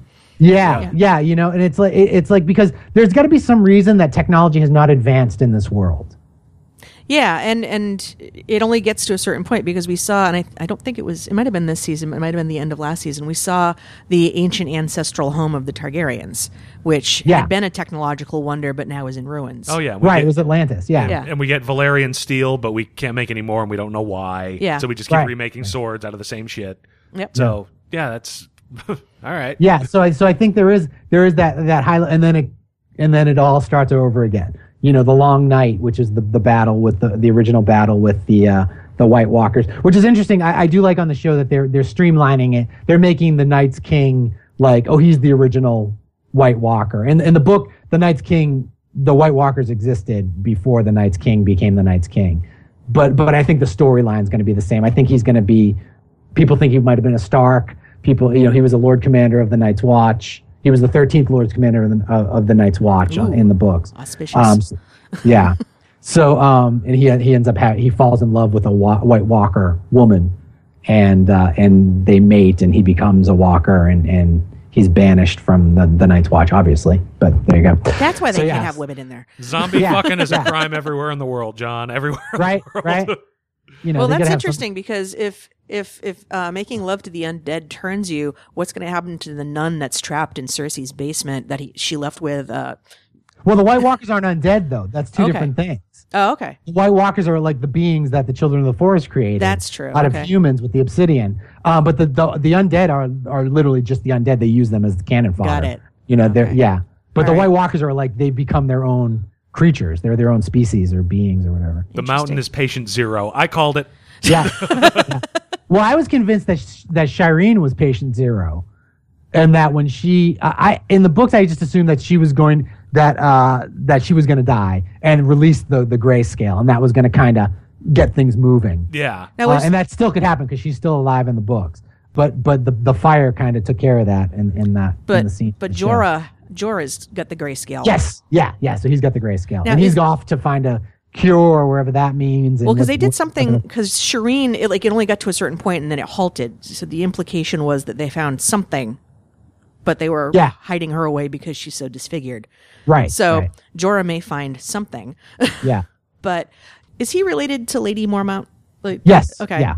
They're of the same house. Uh, he's also related to the old bear, uh, the the former Lord Commander at Yeah. the, of the Night's Watch. Okay. He's his son. Yeah. All right. He was uh, exiled because of uh, he uh, Ned Stark, uh, like arrested him for for slaving. Hmm. He was selling he was selling slavers over in Slavers Bay, um, because he had a he had a, he had a wife that he was married to that he was trying to keep happy and and he was going broke and he turned to basically a life of crime and then was exiled. Which is why Dany then banished him because once she found out that association, she yeah, didn't abide. and that. also found out that he was spying on her right. for for them to try to get his way back. I'm just finding myself more and more enamored of the idea that yeah, this not to go Battlestar Galactica. It's happened before. It'll happen again because yeah, now Yeah. I'm picturing the yeah the the White Walkers and whether it's White Walkers and grayscale or any number of things, but yeah, just rolling through and wiping out most of humanity. And if you believe what everybody wants to believe about who's left at the end of it, yeah, you've got a couple of at least half Targaryens there to start shit up over Right. again. Right. And I Right. really I like that theory. It's not one that I'd heard before, but it really kind of fits for me the more I think about Well, it. yeah, it fits that closed circle kind of of storytelling that they seem to be doing, like with with to go into Hodor with that. Um, All right, so let's that- let's talk about the warging and and Hodor and yeah. So, as a storytelling device to get the exposition of the past out, I think it was a smart way to go from a Yes. visual storytelling standpoint. Yeah, but yeah, some of the things. Yeah, because they, technically, technically, uh, Bran in, in the books is only supposed to be able to see through the trees. So there would have to be a weirwood tree present in a situation for him to see it. But in like the Tower of Joy, there's no weirwoods. They were down by Dorne, you know. Yeah. So so they just they kind of just broaden that to ah fuck it, he can just see he can just see into the past and shit, you know, like that. So with with Hodor, the the idea that he can not only see the the past but also affect the past. One wonders then will he use that power when the battle with the walkers come? Because if you can affect the past, it's it's like would you kill baby Hitler? right, right. Like how far I- in the past can he look? I would kill any baby. How's well, that he, he sound? he looked and saw saw them being created. Yeah. So what what's to stop him from seeing further past that and affecting the children before they create them? Well, I think he can affect it, but like I don't I don't feel like he can just jump in and go, I'm gonna change this. Like even the even the thing with, with Hodor, it was kind of like the wires got crossed Mm. because it, you had in you had in in the present uh you know he's downloading all this this information and these visions and he's in this vision and you hear Meera say hold the door Right. and I and, and I don't think and Bran in the past didn't warg into Hodor. Bran in the present, I think, did by mistake. but I'm wondering, you know, as he's as he's learning how his powers work, you know, what's to say as as a new generation of three-eyed raven that he can't take the power set past what has been done previously? You know, Dany makes True. this whole concept uh, comment about we're going to leave the world a better place than we found it. And then in previous seasons, um, I'm going to break the wheel. Um, Yes. If the whole idea is that this is like a snake eating its tail and that all of uh, this has happened before, it will happen again. What if these three characters are the ones to to break that cycle? You know, if Oh, I, yeah, there's definitely that possibility. Yeah, because like like you said, and I forgot about that line. That's perfect. Is that she? Yeah, she didn't say I'm. I'm she didn't say I'm going to stop the wheel. I'm going to break the wheel. yeah, And that wheel could very much be the timeline of the show. See, now I'm liking that even more because yeah, if if it's doomed to repeat itself, then we'd have to find out that it's doomed to repeat itself, and Bran could be used as a way to see the past. It's like this happened already, or, or Yeah. something almost exactly like this happened, and we need to do something else. So yeah, he could be at least within the realm of what he know what he can do in the show, the way to see no, we're on a doomed path Right. which allows them to break it. God damn it, I like this circular shit. It's making everything make more, Yeah. more sense to me. I'm more excited, and I was excited about it anyway. God so where damn does it. Bran All right. go next season? Like now they have to He- like, like drag him places 'cause they don't even have a horse. well, I think he's going to the wall. Okay, Yeah, because he's he's within sight of the wall, and I think I think Meera can get him there, and Okay. and and Benjen will hold off any any straggler whites that are coming at them. Um, but I, yeah, so I think he'll get to the wall, and you know, with with Lord Commander Ed, although who's not technically the official Lord Commander because it wasn't voted in. I always thought that there's a Jon Snow was the 998th Lord Commander, okay. Yeah. and then he, you know, and then he dies and comes back and he gives it up. I always figured the thousandth one was going to be a big deal, and I in the book, I, the books, I kind of just assumed it was going to be Stannis. Um, and he's who's still alive in the book, so I don't know. On the show, he's not. Uh, one of my other theories is that it could be Theon, Ooh, That because sense. if you think about it, he's already celibate, forced. Yeah. you know, forced celibate. He also has a lot to redeem. He has a lot of redemption to make. right. and he, he- and he and he's on his path. But but you know, uh, I could see him. It, it, it would take him doing something in that final battle, like heroic as a commander and taking charge. And I could, but I could see him being. I because I feel like that 998th number, like you're right by the thousand, and that that just seems like that it, it should be significant. It wouldn't just be like Ed, who I love. Oh God, God, he's so great. It's our Lord Commander Ed. Th- th- This, Yeah. this is brother. Ed. This is brother Steve. We haven't seen him before, but he's Yeah, the thousand. yeah. I really like well, the no, but Ed, Ed Ed is the guy is the one he left it to. Yeah. the, the, the grumpy Yeah. guy. Yeah, yeah, yeah. yeah. But uh, but I, I like the idea of Theon because if yeah, if you think about it, not, not only that, he he fits nowhere now. He's right, and he's, given not- up his rights. Yeah, he's to- not to a Stark. Islands. He doesn't really want to be a part of. You know, he's he's promised uh, his sister with Asha Yara. Yara. Yeah, Asha in the book. Yeah. Yara on the show. Yeah. Um, yeah, he, he's promised her, fine, I'll be Theon Greyjoy for you, but he doesn't want any part of it. He doesn't feel like he's part of it anymore. He'll he'll do it for her, and has gotten her to this point with the alliance with Daenerys. Now, Yeah. it, it makes a lot of sense. Of look, I don't fit here. I can't go back to Winterfell. I can't be part of this. I can, yeah, go off to the wall in a tone. I really right. like that. That's and he's good- already said that like he, he he feels like the North is was his actual home. yeah. Yeah. So And I- I, I can see him theory a lot. protecting it, you know, and, and overseeing the rebuilding of the wall and all that stuff, you know.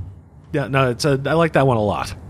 And also, it, if Bran, Bran is going to stay at the wall while it's being rebuilt, he could see that as all right. I, I need to protect the last legit Stark male Oh, sure, yeah. because yeah. I, I you know this is how I pay back.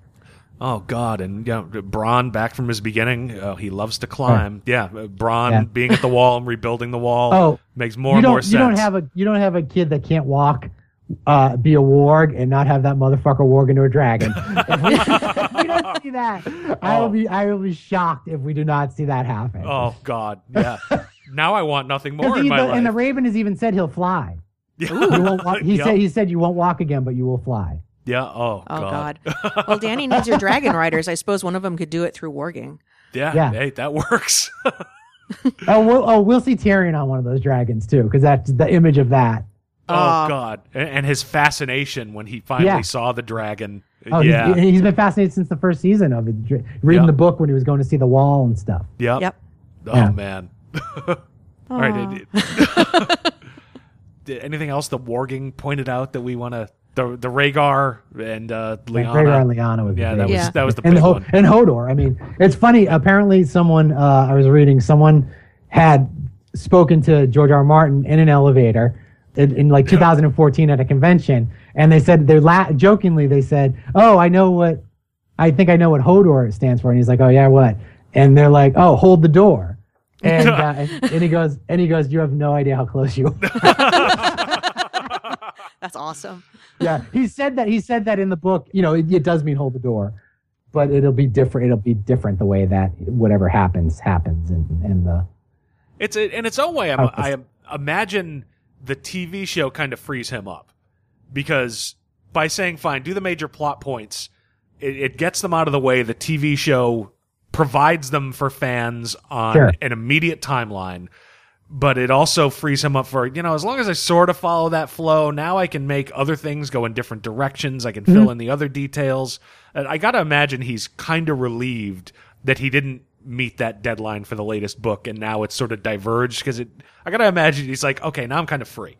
I, I Yeah. get hit by a bus tomorrow and my story's going to get told Yeah. but now I can tell it in the way I want, in whatever time frame I want, and deviate however I see fucking fit. yeah. No, I agree. I, I I think I'm sure he probably wanted to be the one to reveal the stuff. You know, just as it's his baby. Oh, sure. So, but but I, I I mean you know he knew he knew what he was getting into when he signed the deal and he knew what his writing speed was and and the and the, his ability to crank out books fast. He, he knows he doesn't do that. Um, I do I do wonder though if he was close enough to be having conversations about meeting the deadline before this last season, if we might not see the book before next season. No, maybe. it's a, I've been hearing the, that people are pretty confident. Uh, yeah, maybe by the end of this year. Yeah, by Christmas. Yeah. Um, and also, like as I said at the beginning of the show, they didn't go that far beyond the books.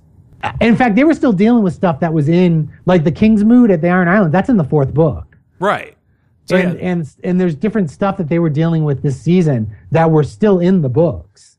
Yeah, and these The books are Hound and that, you know, all that. yeah, and, and these books, uh, God knows you could kill an intruder with them. Yeah, he could catch up and jump ahead very easily with a thousand, Oh, yeah. twelve hundred pages. Yeah, with that So- next book, I mean, that's going to be. I mean, it's the Winds of Winter, so we're going to see the the, I think the, the the last book is technically is supposed to be called The Dream of Spring.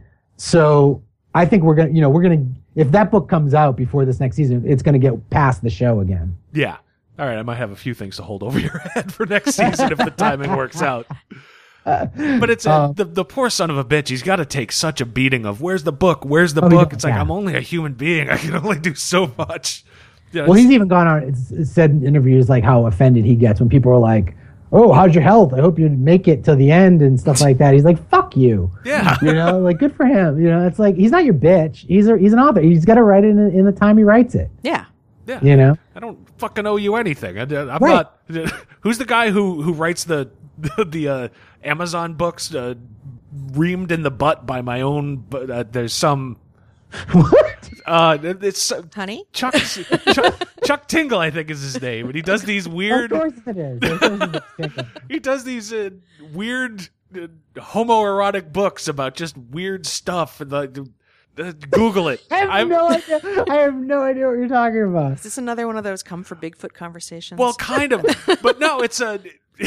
he does these things, and uh, for the the Hugo Awards, Oh. you know, the sad puppies, they Oh. Oh, they okay. conspired to get one of these weird oh, ass. he was one of their slate people? Yeah. Okay. But he turned around and then wrote a book about being, uh, you know, reamed in the butt by my Hugo Award, and and then said, "Oh, by the way, if I win the Hugo, uh, Zoe Quinn."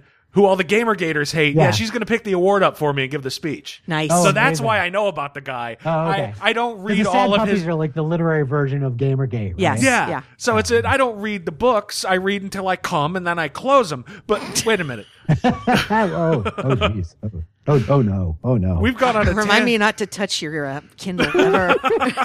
you do not want to see that Amazon wish list. Oh, we've gone Why on is a your Kindle sticky? There are no pages, but yet the pages are sticky. God. I, I How hope did you manage that? I hope George R. R. Martin isn't one of our three-digit listeners. we're gonna lose. We're gonna lose Yeah. one. We might get up into the four figures after this one. Um.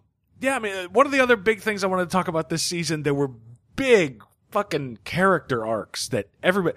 Uh, Jon Snow went from dead to King of the North. yeah. Cersei Yeah. went from walking naked through the streets with dudes whacking their cocks at her to Yeah. fucking Queen of the Seven Kingdoms. I Yep. mean, it has. I don't. I I can't think of any other seasons. I can't think of any other shows where characters have had big arcs like this. Is there and any others I- I'm missing or anything that you guys were particularly impressed? I think we all knew Jon Snow was going to have a huge arc because when you start with dead, Right. The only way to go Right. is up. Yeah, going to McDonald's afterwards, you're, you're doing pretty well. That's a pretty big arc. I read an interview with Oh, him that's a- where he apparently when they were filming the the bringing him back from the dead, he was he was naked on the slab and he fell asleep. and um because I, I guess it gets boring while you're waiting between takes and he woke up and kind of forgot where he was and he was like, "Oh shit, I'm naked and dead in in uh, in Westeros. Like I'm just I'm finally in hell." If I if I was naked laying on a slab and Carice Van Van Houten was like washing me with a washcloth, I'd be all right with that. That's all right. That's a good day, That's a good day at work. That's all right. that doesn't suck. that doesn't sound bad.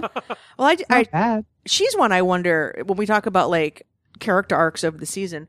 She is now been been driven into exile by the people she had been supporting. What's next Yeah. for her?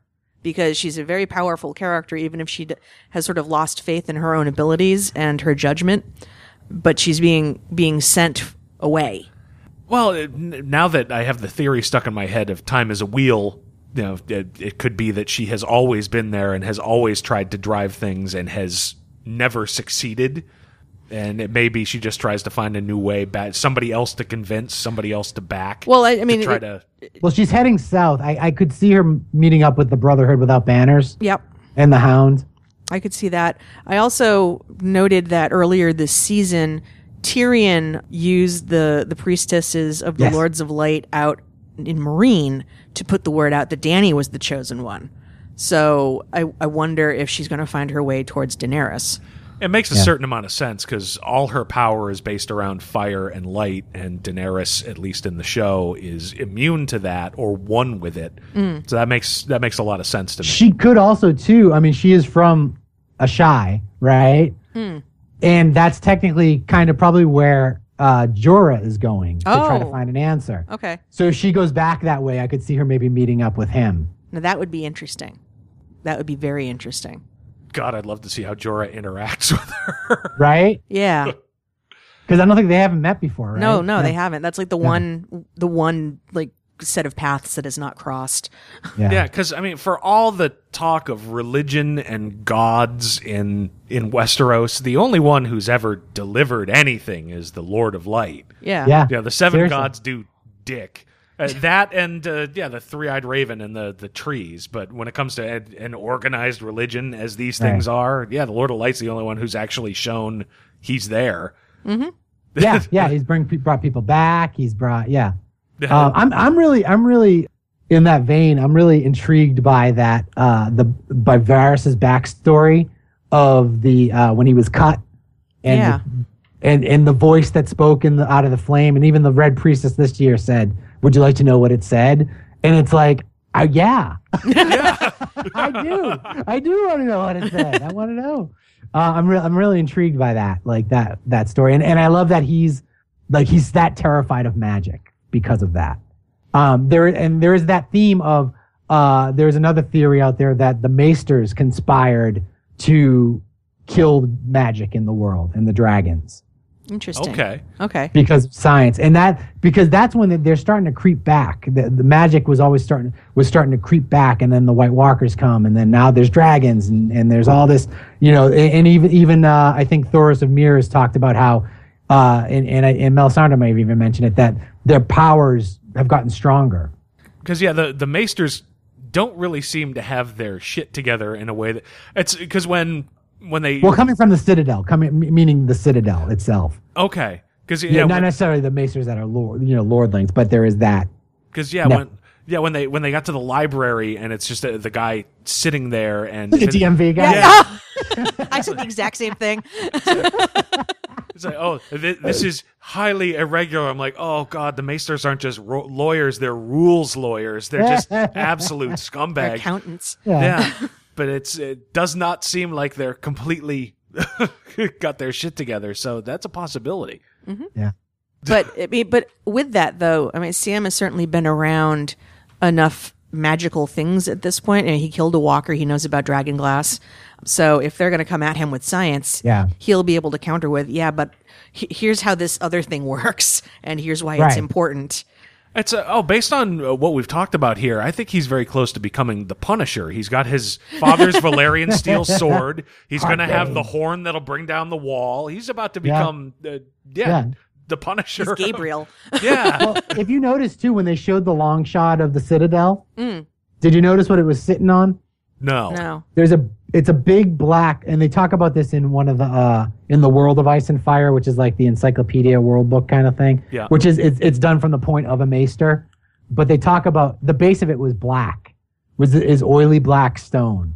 Oh. So what I what I think is the base of the Citadel is obsidian. Okay. All right, so he's got every weapon of mass destruction. Right, right. All But he I- needs but is wildfire. I wouldn't be surprised if, if Sam doesn't discover that. Now that would be interesting because then you have you, you tear down the city in order to create weapons to save the city. Well, yeah, you tear down the Citadel, the whole Citadel gets torn down. Yeah. That's right. Yeah, if you if you look at the long shot, you can see the base is like that oily black. Interesting.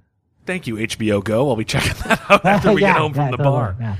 Yeah. N- Now, with the wildfire, did Cersei use it all up blowing up the High Sept, or do you think there's some left? Oh no, no, I think there's there's supposedly it's supposedly layered throughout the city. The whole Okay, city, yeah. alright. So Yeah. there should be plenty of wildfire should somebody need it. Okay. Well, because that's that's the other thing is if if Tyrion's coming back and and after they secure the Iron Islands, the next target is King's Landing. If if Cersei is planning on using that, Tyrion's going to know because he knows where all of it is. Right. Does he know where all of it is? I think he does. Yeah, from the second season. Yeah, Okay. Yeah, in my head it because was he like used no, it he to defend King's Landing. Yeah, but in my head I thought he got some maesters to manufacture some, but yeah, he must have Did he Well, did he, find did. He some? did. But but Cersei already had them manufacturing it. Okay. So he just said, "Now you're making it for me." Yeah, oh god, when this whole s- series is done, it's going to be Amanda and I are going to take a week off and just watch them all on Blu-ray. Because yeah, it's some of these older details Get uh, like I three forget. cases of Chardonnay. Yeah. Yeah, just hole up.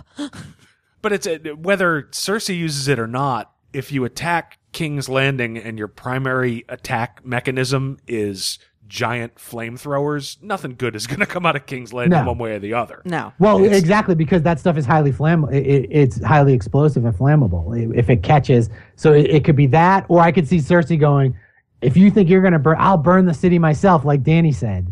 Yeah. Yeah. And the, and then J- J- because that look Jaime gave her, the love is kind of lost now. I think Well, after spending that was a look at terror. like two or three episodes just waxing poetic on how much he loves her and how fierce his love is for her, to to then turn on a dime once he sees his sister on the Iron Throne, that love has to turn to something pretty powerful. Yeah, And He's lost a lot because of her. Two children, his hand, Three children now. three children. So Yeah. yeah, and he's got to know if anybody knows what she's capable of. You know, Oh, he, yeah. he not only has witnessed it, he mm. has heard her thoughts as it's been gone through. So yeah, it's besides he belongs with Brienne of Tarth anyway. For God's sake. no, sake. no, Brienne and Tormund having giant ginger babies. Oh my god, that was amazing. I love that. speaking of speaking of Jaime too, um, that was one case where diplomacy did work Yes, Uh, yeah, with but the Caesar Riverrun. that's yeah, true. But diplomacy by way of By- I by will do coercion, yes. absolutely anything, and that includes who do you love? I'll kill them. Right. So, and to me, that was to me that was more of a reminder of this is the type of person and willingness that thrives in Westeros. And right after that, we move into okay, people start to win. The people that we like start to win. The Yeah. people we don't like start to lose. But I, I thought that as a storytelling point of just before we get to that, we're going to remind you this is the type of person in action Yeah. that works here. So don't. In my head, it was okay. We'll we'll give you one last reminder. Try to remember this while you see Arya winning and Sansa coming out on top. and- Right, right. So where is Brienne and Podrick off to now that they w- once they leave Riverrun? Where do they go? Because we don't see them again the rest of the season, she- yeah, they could meet up with the Brotherhood without banners too. which would be interesting because we haven't seen Lady Stoneheart. But what if she's with the Brotherhood? Well, she wasn't this season. That we no, we didn't see her, and and the giant fan outcry But- and all that. But But ultimately, Brienne is her her loyalties are to Catelyn. right, You know, Sansa Yeah. was secondary. So yeah, if Lady Stoneheart were to be there, then yeah, that would lock her right into Yeah. that. yeah, Because in the book she does meet her. yeah, And So- then she she has a choice. She has to choose between uh Podrick being hung or going to kill Jaime. Right. So, so yeah, it's a. Uh, otherwise, if if that doesn't happen, I imagine she would go back to Winterfell because she is still loyal to Sansa. right. Yeah. It's just interesting that you know it, Arya can get from Braavos to the north, um, but it takes Podrick slows them down by dragging that giant wang every time he takes a step. Well, that's just it. Like you know, I'm like picturing like and as they're going down the river, the baby elephant walk. It's just You can't disappoint the ladies. So at, at this point, uh, any predictions beyond the ones that we've already spit out, and we've had a few, a few solid ones. Bran and Tormund have giant ginger babies. I mean, oh my uh, god, the goo goo eyes are the best. But uh, b- before we got to the whole time as a wheel thing that now I'm in love with and enraptured with, my big prediction was going to be, you know, who winds up on the Iron Throne is uh, Tyrion. I don't, I don't think that anymore after this show, and that's I've said it before on this show. Part of why I love doing it is having these conversations. It changes my mind about shit now and again, which is fun. But yeah, my original theory was, yeah, you know what? Everybody will get wiped out because it's George R. R. Martin, and the one guy who is really equipped to be the king, but who doesn't want to be it and is already hated by everybody in the world by nature of we could see by that play that we saw two or three Right, times. right. Everybody thinks he's a villain to start with. He'll wind up being stuck with having to rule these ungrateful fucking peasant pricks. I just But- had a, a, a thought. Um, it's it's not a prediction. Help me understand what what was the significance of uh, the Grand Maester being killed by the little birds? Why was why did it need to be done by the little birds? Because it's fun watching evil children. I, yeah, because in the book, in the book, uh, Kevan Lannister is killed by Varys reappears at the end of the fifth book in King's Landing, and the little birds kill Kevan Lannister because basically uh, Kevan is running the city for while Cersei has been in prison, and it's he's doing really well with it. Ah, and so Varys comes back in to c- cause a little shit for for the for the coming of this this Targaryen that's not really a Targaryen. Um, so I think they just did that to. Honestly, I don't think there was much more significance than that. Than Okay. it was just to. it was it was just sort of weird. I'm like, okay, this is this is effective. It, it called to mind actually um, a similar sort of scene that was in a, a completely different set of books. But it was just sort of odd. I'm like, I don't think he was a pederast. There's n- there's nothing here to suggest that. No, it- no, no. That th- th- those were Varys's little birds. That- Right. remember how you'd always talk about how he gets information? Yep. That those the kids are how he gets information. Okay. Um, and then Qyburn took them over. Also, uh, all of those people kind of needed to be present at the at the sept, Okay. so the little kids could get away with. You know, I mean, but I, I don't think it was probably much more than that. Okay. It just seemed an interesting way to go. Yeah. I mean, the the one thing I took from that is clearly ten year old Lady Mormont was at King's Landing and at the Sept because she's the only one with balls of stone enough to stick a candle into fucking wildfire. She's like, I'm out. So, any other prediction? I mean, that was my big one that I now no longer stand by. Yeah, I you know what's weird? I think Tyrion, my prediction for Tyrion is that he goes out, he dies, but as a hero that people actually remember. And I think that's important because, Because he's been so forgotten about throughout the like you said, the ungrateful fucking bastards in King Landing that he actually saved them. Well, and he Right. was fucking kicked to the side. and I, I was talking with Rob about this earlier. I, I think it's important he goes out a hero and that the people know that he's a hero because Exactly, right now exactly. the popular narrative as being played out by theater groups throughout the countryside that we saw this season is that Tyrion is is evil and and killed the beloved King Joffrey when we all know that Joffrey deserved Yeah. to go. and and and you know it's it's a narrative that shows Cersei as somehow a sympathetic character and and Joffrey was you know unjustly murdered by his evil uncle and it's important that these characters take back the popular narrative and, and Well, I mean, the the winners write the history, Right. And that's what's happening right now, Right. But yeah, no, it's I agree.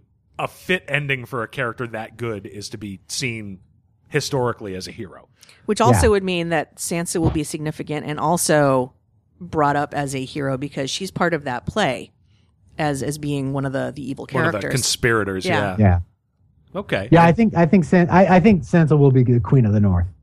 Yeah, I think I think it's significant that that Dany is showing that she's willing to let individual kingdoms make the the request to be left alone and to be independent, such as in the case of the Iron Islands, because that could very well mean that yeah, the the North remains free and independent under a queen. Yeah, it's, I think that's something that would probably probably have to happen. I mean, we're we're we're seeing the results of attempted iron-fisted tyranny over and over again. Yeah. And I I think there's a lot to do too with the free folk. Hmm. You know, like and and, and that a big theor- a big uh, theme of, of this this story of the whole series is that when the lords play their Game of Thrones, it's the small folk that suffer. Yeah. Which goes back to that Septon Meribald speech. You know, is that it's the normal people that are that are dying and that are that are being tortured and that their crops are being burnt and and that the lords are behind their high walls you know just you know like in like in real life. The it's the people it's the soldiers it's the the people that live in the villages that are suffering.